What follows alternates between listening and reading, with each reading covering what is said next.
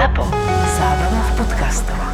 V našej spoločnosti panuje nejaký taký konsenzus, že človek môže byť šťastný len ak je vo vzťahu. Že jeho život bude naplnený len ak tam bude nejaký vzťah. Čiže potom, keď sme v niektorých obdobiach nášho života slobodní, tak to vytvára taký pocit, že je to len nejaké prechodné obdobie predtým, než budeme v očiach spoločnosti zase úplný. A aj vplyvom tohto nátlaku potom väčšina z nás trávi veľmi málo času tým, aby sme spoznali samého seba, aby sme spoznali naše hodnoty a potom sa divíme, že prečo priťahujeme do života nesprávnych ľudí. Vytvára to totiž taký mod paniky, že niekoho potrebujeme, aj keď nevieme, čo by mal ten človek mať. A tento mod paniky sa zvyšuje, čím je človek starší. A tým má potom väčší pocit, že jeho hodnota klesá a preto musí nájsť niekoho teraz zatiaľ, čo je jeho hodnota najvyššia, čo kedy bude, keď sa pozrie do budúcnosti. Tu sa ale tak potom naskytne jedna otázočka, že kedy si naposledy urobila alebo urobila dobré rozhodnutia v panike alebo v zúfalstve a prečo to robíme dookola pri vzťahoch.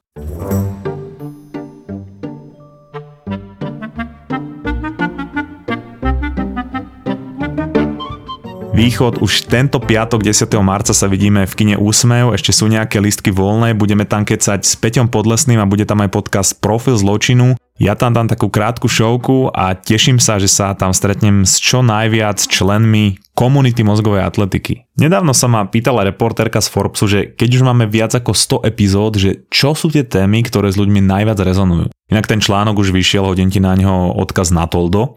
No a keď som sa pozrel na tie dáta, na tie čísla, bolo to celkom jasné. Dopamin, dopamin, dopamin, ale samozrejme boli tam témy ako alkohol, lifehacky, skrátky v živote, ale hlavne tam boli vzťahy. No a podľa mňa dôvod, že prečo sú vzťahy tak obľúbené v každej jednej oblasti nášho života ako knihy, časopisy, filmy, seriály, je ten, že neexistuje žiadne extrémne vedecké pozadie za tým, ako má správne vzťah fungovať, pretože je to neuveriteľne komplexné Rovnako ako náš mozog, o ktorom tiež stále nevieme obrovské množstvo informácií, pretože je neskutočne komplexný. Zatiaľ sa nenašiel ešte nikto na svete, kto by objavil nejakú univerzálnu metódu, ktorá funguje pri každom jednom vzťahu ktorá funguje pri hľadaní partnera alebo nastavenia procesu spoznávania tak, aby sme mali viac kompatibilných partnerov a vedeli čítať veci, ktoré by nám ukázali, že či táto osoba patrí do nášho života. Tento proces a táto oblasť je stále ovládaná našimi pudmi a ako si môžeš domyslieť, tak pudové reakcie sa nerovnajú vždy najlepšiemu výsledku. A to je zároveň aj jeden z dôvodov, že prečo je tak vysoká rozvodovosť, množstvo vzťahov dopadá zle a často vedia spôsobiť komplikácie a ľudia môžu končiť zdevastovaní. Pretože ak by si sa mal alebo mala v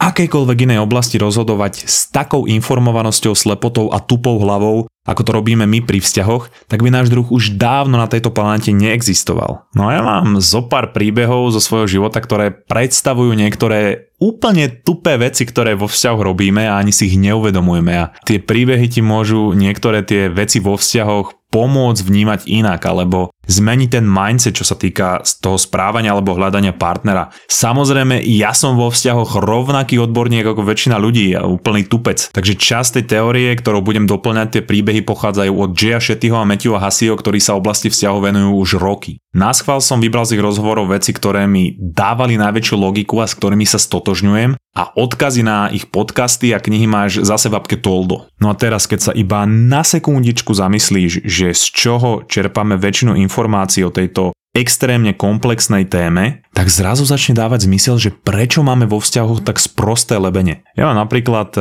jednu kamošku, ktorej obľúbený žáner sú romantické, či už filmy, seriály alebo knihy a ona má napozerané všetky najlepšie a podľa mňa aj najhoršie romantické filmy. A to sú tie ozrutnosti, kde sa deje láska na prvý pohľad, kedy človek okamžite vie každou jednou bunkou svojho tela, že to je ten pravý alebo pravá. Nezáleží na žiadnych okolnostiach alebo na kompatibilite, pretože láska je tak silná, že všetko ostatné je irrelevantné. A oni sú potom spokojní do konca života. To sú filmy typu Miliardár sa zamiluje do upratovačky Nezáleží na tom, že je medzi nimi inteligenčná priepasť a že každý žije v absolútne inom svete a pre každého je normálne niečo úplne iné, pretože láska. Nezáleží na tom, že si nerozumejú ani v jednej oblasti a nemajú nič spoločné, pretože samozrejme láska. A dokonca sa ten miliardár na konci vzdá svojho majetku, len aby bol s tou upratovačkou. No ak sa pýtaš na môj názor, tak je to celkom kretén, pretože ako má ten človek integritu, keď sa na základe vplyvu molekúl ako dopamín, serotonín, oxytocín, ktorému poskytuje dobre vyzerajúca upratovačka, vzdá niečoho, čo budoval dlhé roky. No a potom, keď rúžové okuliare opadnú, tak potom nastane ten najväčší prúser, ale to už tieto romantické ozrutnosti neukazujú, lebo to nie je také zaujímavé. Takýto ozrutný romantizmus, romantické filmy a všetky ostatné podobné veci sú science fiction. Pretože to nie je niečo, ako vzťahy fungujú. A nefunguje tak ani naša fyziológia. A už určite nie je na mužovi príťažlivé, keď kvôli chvíľkovej pobláznenosti odhodí celý svoj život, ktorý doteraz budoval. A teraz niektorí ľudia sa na to pozrú a príde im to normálne, keď pozerajú tieto romantické príbehy, ktoré sú science fiction. A science fiction filmy samozrejme nie sú problém, ak si niekto nemyslí, že sú reálne a neuspôsobuje podľa nich svoj život. Moja kamoška napriek tomu, že je atraktívna, je stále sama, pretože u žiadneho chalana nemá ten pocit v úvodzovkách vedenia, že to je ten pravý. Ona nepocituje to, čo opisujú v tých filmoch a keď nejakého chalana najlepšie spozná, tak vždy si na ňom niečo nájde. A jeden z tých problémov, ktoré toto spôsobujú, vytvoril aj seriál How I Met Your Mother, alebo Ako som spoznal vašu mamu. Je to o chalanovi, ktorý je z New Yorku a on verí, že tam vonku pre neho existuje len tá jedna pravá osoba.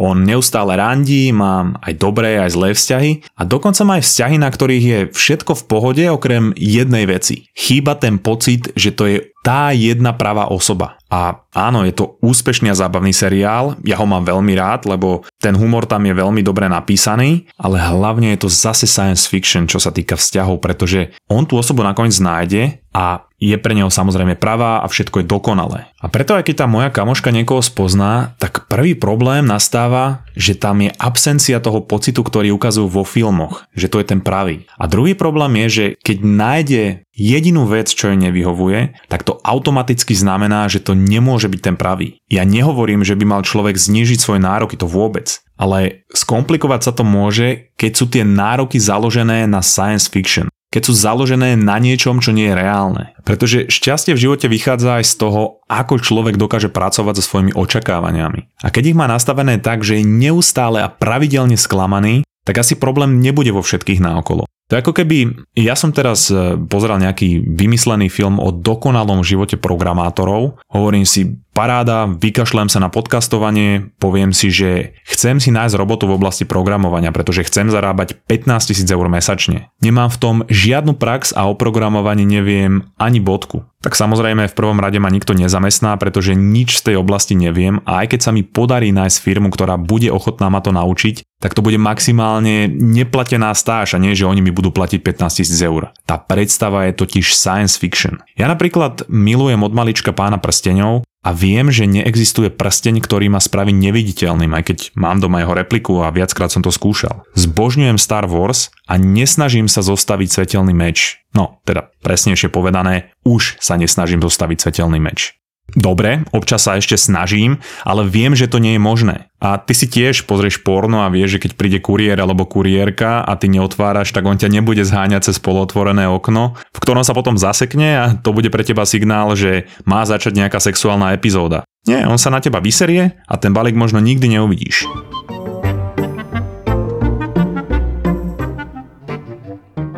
Konzumáciou jedného veľkého piva denne za rok vyprodukuješ približne 250 kg oxidu uhličitého, čo nepriamo spôsobí úbytok takmer 1 metra štvorcového ľadovca, v ktorom je niekoľkonásobne potentnejší skleníkový plyn metán, ktorý sa jeho roztopením uvoľní a ten výrazne urychluje oteplovanie. A ja viem, že sme pred týždňom ukončili suchý február, ale poďme to skúsiť natiahnuť ešte dlhšie, ako sa bude dať a urobiť niečo pre zníženie našej uhlíkovej stopy. Pre viac informácií pozri projekt Uhlíková stopka od SP SPP.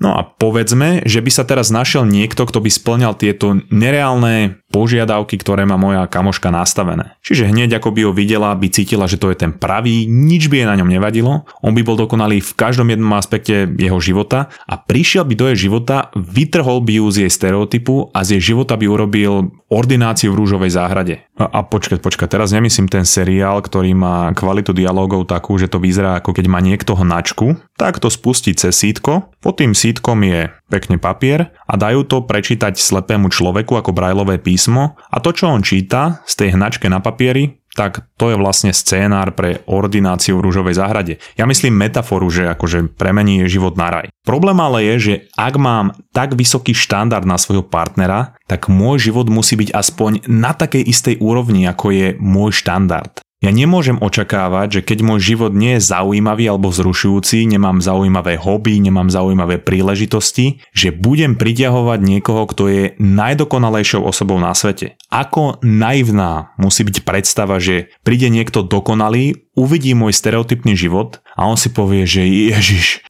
ten stereotyp a tá nuda. Fú, to je extrémne sexy oproti tomu môjmu dokonalému a vzrušujúcemu životu a okamžite chcem byť súčasťou toho života. Ale napriek tomu sú ľudia, ktorí tak žijú vrátane mojej kamošky, ktorá ak sa v tom spozná, tak sa pozdravujem, ale nie je to nič, čo by si už nepočula. Ale to, že na začiatku zažiješ niečo fantastické, teraz neznamená, že ten vzťah bude trvať navždy a že je dokonalý. A na druhej strane, keď to nezažiješ, neznamená to, že ten vzťah stroskotá. To, čo zažívame na začiatku vzťahov, alebo keď niekoho spoznáme, to je len mix chemikálií, ktorý v nás vytvára úžasný pocit. A my sme sa to rozhodli nazvať zaujímavo, že láska. Nemá to nič spoločné s žiadnym osudom, kompatibilitou alebo tým, ako bude ten vzťah úspešný. Je to čistá príťažlivosť, ktorá môže byť len dobrým predpokladom na začiatku vzťahu. Ale na základe tohoto krátkodobého pocitu rozhodovať zvyšok svojho života a urobiť takúto riskantnú stávku, to je ako keby ideš pešo cez celú Európu,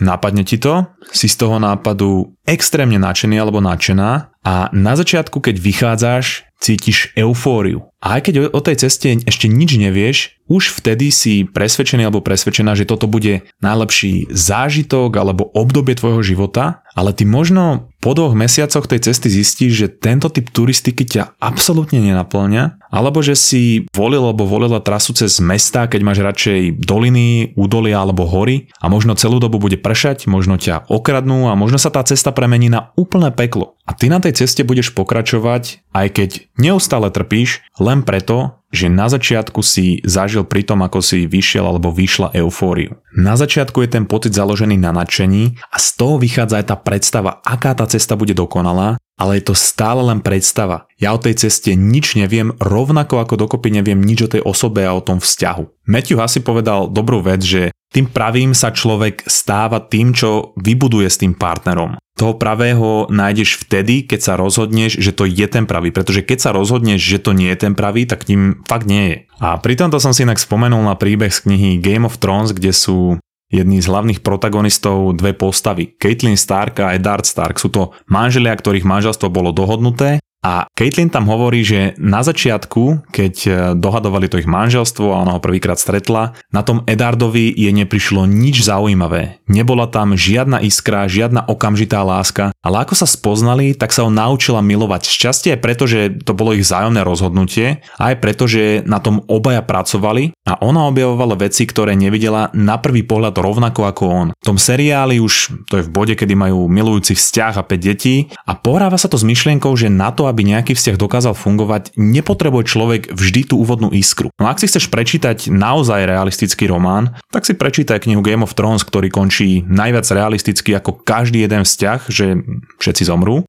Je ale množstvo prípadov, kedy dohodnuté manželstva niekedy fungujú lepšie než dve spriaznené duše, ktoré sa nájdu, pretože tí dvaja ľudia sa rozhodnú na tom pracovať radšej, než prežívať vo vzťahu peklo celý života. Preto je problém, že človek môže byť v oblasti vzťahov absolútne pomílený a zmetený len preto, že sú jeho predstavy založené na science fiction. No a potom tu mám ešte taký jeden zvláštny, kuriózny prípad, a je to môj kamoš, ktorý ostáva vo vzťahu práve preto, že zažil ten úžasný pocit na začiatku. U mužov to je oveľa ľahšie, pretože my dávame väčšiu váhu vizuálu, a.k.a. na čo ti je plná váza, keď je škaredá. A ten úvod vzťahu bol preto ako interview v tom jeho prípade. On sa snažil prezentovať to najlepšie zo seba, správal sa extrémne charizmaticky, ako sa nesprával nikdy ani pri nás. Robil také veci, ktoré normálne nerobil a preto to spôsobilo, že áno, tú babu získal, ale priťahovali ju na základe niečoho, čo nebol neustále on. Priťahovali ju na základe niečoho, čo neboli jeho hodnoty. A preto, keď táto fasáda opadla, tak ona začala mať pocit ako pri tom interviu, že niečo je bolo slúbené na pohovore a ona si na základe toho urobila prísľub toho, aký prínos môže mať tento potenciálny zamestnanec pre jej firmu. Ale po niekoľkých mesiacoch ona zistila, že ten zamestnanec absolútne neplní ten potenciál, ktorý ukázal na úvodnom interviu. Samozrejme, že potom to vytvára nejaký neustály krátkodobý alebo aj dlhodobý konflikt a všetci, čo vieme trošičku o ich vzťahu, tak je nám jasné, že je ten vzťah pravdepodobne odsudený na neúspech a že je tam obrovská nekompatibilita. Oni sú ale obaja otrokmi toho vzťahu, čo je podľa mňa tak trochu výsledkom niekoľkých vecí.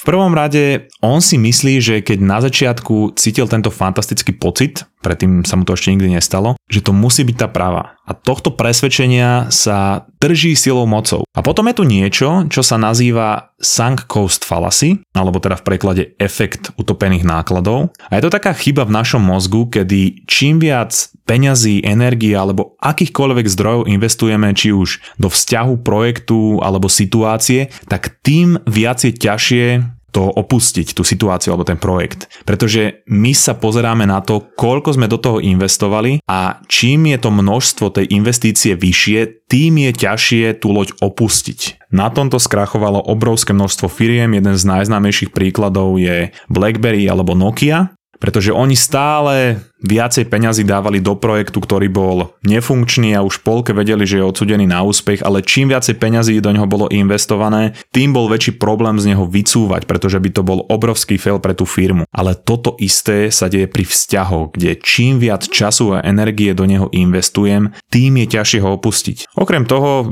majú spoločných kamošov a poznajú si e, svoje rodiny navzájom, s ktorými aj dobre vychádzajú. A toto ešte zvyšuje ten pocit e, zainvestovanosti a znižuje znižuje to schopnosť odísť.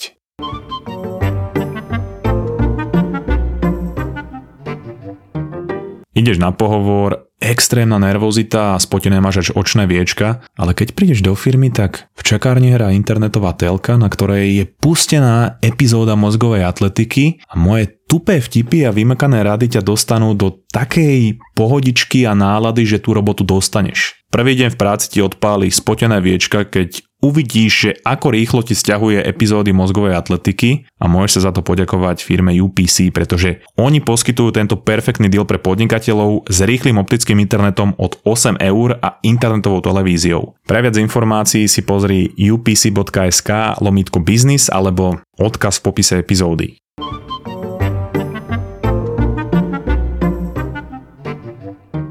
U frérky toho môjho kamoša to zase bolo to, že ona sa zamilovala do predstavy, ktorú si vytvorila na začiatku toho vzťahu a tej sa drží a ostáva v tom vzťahu v nádeji, že sa ten môj kamoš zmení na tú predstavu, ktorú si ona vybudovala, aj keď realita je úplne niekde inde. Ona si stále hovorí, alebo je o tom presvedčená, ale skôr to je asi sebaklam, že ten náš kamoš sa zmení, alebo že tá situácia sa nejako zmení, aby nemusela čeliť tej realite tých utopených nákladov a rozchodu, pretože vždy v každej ťažkej situácii je ľahšie si klamať, že to bude lepšie a že nastane nejaká zmena, aj keď sa to už nestalo stokrát za sebou. Ale vždy je treba si uvedomiť, že Vzťah, ktorý mám s touto osobou, je vzťah, ktorý mám dnes a nie vzťah, ktorý môže mať v budúcnosti. Takže musím sa spýtať otázku, že či to je znesiteľné tak, ako to je dnes. No ak je odpoveď nie, tak samozrejme, že sa niečo musí zmeniť okamžite. Ak to ale je znesiteľné, ale nesplňa to nejaké moje potreby, tak ako by som potreboval alebo potrebovala z dlhodobého hľadiska, tak otázka je, že je možné, že sa to zmení v blízkej budúcnosti a je vôbec možné, aby sa to zmenilo? A toto je väčšinou časť, kedy ľudia k sebe nie sú úprimní a miesto partnera si vyberajú projekt, ktorý je nesplniteľný, takže bude neustále prinášať sklamanie. Inak na Patreone a v aplikácii Toldo, kde dávame aj prémiový obsah zadarmo, ale aj bonusové epizódy pre tých, ktorí nás podporujú, je bonusová epizóda o jednej mojej kamoške, ktorá je hlboko indoktrinovaná kresťanskou vierou a Veľmi silno sa to prenáša do jej vzťahu s jej, no teraz už manželom a aj do jej vzťahu s spokojnosťou alebo šťastím v živote, takže odkazy na obe platformy sú v popise epizódy. No a teraz ak dúfaš, že sa niekto zmení a dávaš do toho všetky nádeje, tak v prvom rade sa skús zamyslieť nad tým, ako ťažké je zmeniť sám seba a potom si uvedomíš, akú malú šancu máš zmeniť niekoho iného. A keď pravidelne počúvaš mozgovú atletiku, tak vieš, aké ťažké je nejakú zmenu zapracovať aktívne do tvojho života, že musíš na tom neustále pracovať a musí to byť tvoja absolútna priorita. A teraz si predstav, že takúto zmenu vyžaduješ od niekoho iného vo viacerých oblastiach a on ňou nechce prejsť. Otázka potom je, že v akom bode si človek prizná, že to je sebaklam a prestane vynakladať energiu na nesplniteľnú misiu. Ale dobre, tak na sekundu si predstavme, že ten človek, ktorého chceš zmeniť, prizná, že nejaké správanie, ktoré má, je problém a že to chce zmeniť. To je ale stále len motivácia a celý ten komplikovaný proces zmeny a všetko to premáhanie a odhodlanie ešte len začína, pretože vieš, aké to je ťažké. Ty stále musíš celým tým namáhavým procesom prejsť s ním a nemáš istotu, že sa niečo zmení. A predstav si, že sa to aj zmení a ten človek to urobil najmä preto, aby s tebou ostal a ty zistíš, že to aj tak nie je ono. A možno to bola len zmena preto, aby bol pre teba viac tolerovateľný alebo tolerovateľná. Do pipe to je slovo. No to je vždy otázka, že koľko si ochotný alebo ochotná vynaložiť energie na zmenu niekoho iného a kedy to už je priveľa. A keď to potom aj je, že či si ochotný alebo ochotná si to priznať a konať na základe toho, pretože klasický scenár je, že človek už v jednom bode pochopí, že tá zmena sa nebude konať a asi to je príliš veľa, čo od toho druhého človeka žiadam, ale napriek tomu ostávam vo vzťahu a pokračujem v stiažovaní si na to, čo mi vadí. Vtedy ale prejde ten problém z toho partnera na mňa. Pretože akokoľvek tu jeho vlastnosť alebo vzorec správania môžem vnímať negatívne ja a celé moje okolie, tak po určitom čase som ja ten človek, ktorý len pokračuje v stiažovaní si na starú informáciu. Ten človek je stále to istou osobou, ktorou bol na začiatku a mňa teda nemôže prekvapovať, že sa stále chová tak, ako sa choval predtým. Takže chyba je už na mojej strane a ja mám len tri možnosti. Buď sa ten človek zmení, keď sa nezmení, tak musím tú negatívnu vlastnosť prijať alebo musím odísť z toho vzťahu. Pretože to stiažovanie je najviac kontraproduktívna vec toho všetkého. Je mi ale úplne jasné, že všetci máme svojich démonov, a ja, aj moja kamoška, aj kamoš, ktorý som tu spomínal, a ľahšie sa to povie, ako urobí. Preto ale pripomínam jednu vec, ktorú som trocha načrtol v epizóde o meditácii. Aj keď nemám rád citáty vytrhnuté z kontextu, tak Winston Churchill povedal vec, ktorá sa na toto totálne hodí. Povedal, že ľudia občas zakopnú opravdu, ale väčšina sa dvihne a pokračuje ako keby sa nič nestalo. A to je tá vec, že tá pravda o našom vzťahu alebo o našom živote je niekde v našej hlave. A občas máme šťastie na to, že o ňu zakopneme. Je to ale veľmi menej pravdepodobné, pretože máme tendenciu sa neustále rozptilovať, aby sme si nemuseli všímať tieto nepríjemné veci a nemuseli na základe nich konať alebo nekonať a potom si priznať, že sme slabí s tým niečo spraviť. Preto asi jedna z najlepších vecí, ktorú môžeš v tejto pre nás stále neznámej oblasti pravidelne robiť, je neustále sa nerozptýlovať, aby si sa neskrývala pred tou pravdou, ale aktívne ju vyhľadávať, spoznávať seba, spoznávať svoje hodnoty a na základe toho potom pracovať so svojím vzťahom alebo životom, pretože všetci si v určitom bode nášho života klameme, ale tu ide o to zakopnúť o tú pravdu a nepostaviť sa a ísť ďalej, ako keby sa nič nestalo, ale pozrieť sa na to a povedať, že OK, síce to vyzerá ako scenár k ordinácii v rúžovej záhrade, ale budem tie hovná musieť prečítať a niečo s tým spraviť. Zapotúr, to sú tvoje obľúbené podcasty naživo.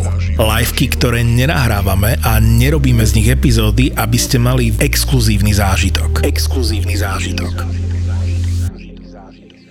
Jeden nezabudnutelný večer, dva milované podcasty naživo. Mozgová atletika a profil zločinu. V piatok 10. marca v kine Úsmev v Košiciach. Vstupenky iba na Zapotúr SK. Zostávam, odchádzaš, malé váhanie, žiadne zdráhanie, na mne svedčí. Prichádzaš,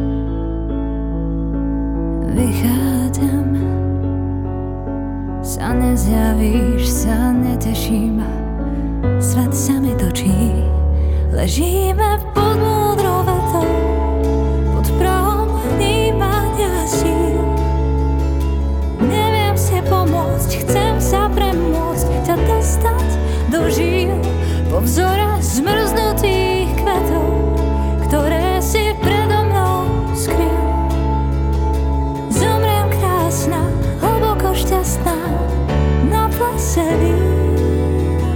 Čau Čaute, tu je Maťo zo ZAPO. Veľmi sa nám páči kapela Silky John, tak sme vám o nej chceli dať vedieť. Speváčkou je Miška Mesiarová, hlas z podcastu Vražedné psyché a radi by sme ju týmto podporili. Po vzore zmrznutých kvetov,